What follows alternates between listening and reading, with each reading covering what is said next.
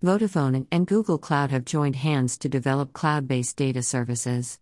Over 1,000 people of both the firms in Britain, Spain, and the USA will create Nucleus, a new cloud based storage and analytics portal to host data.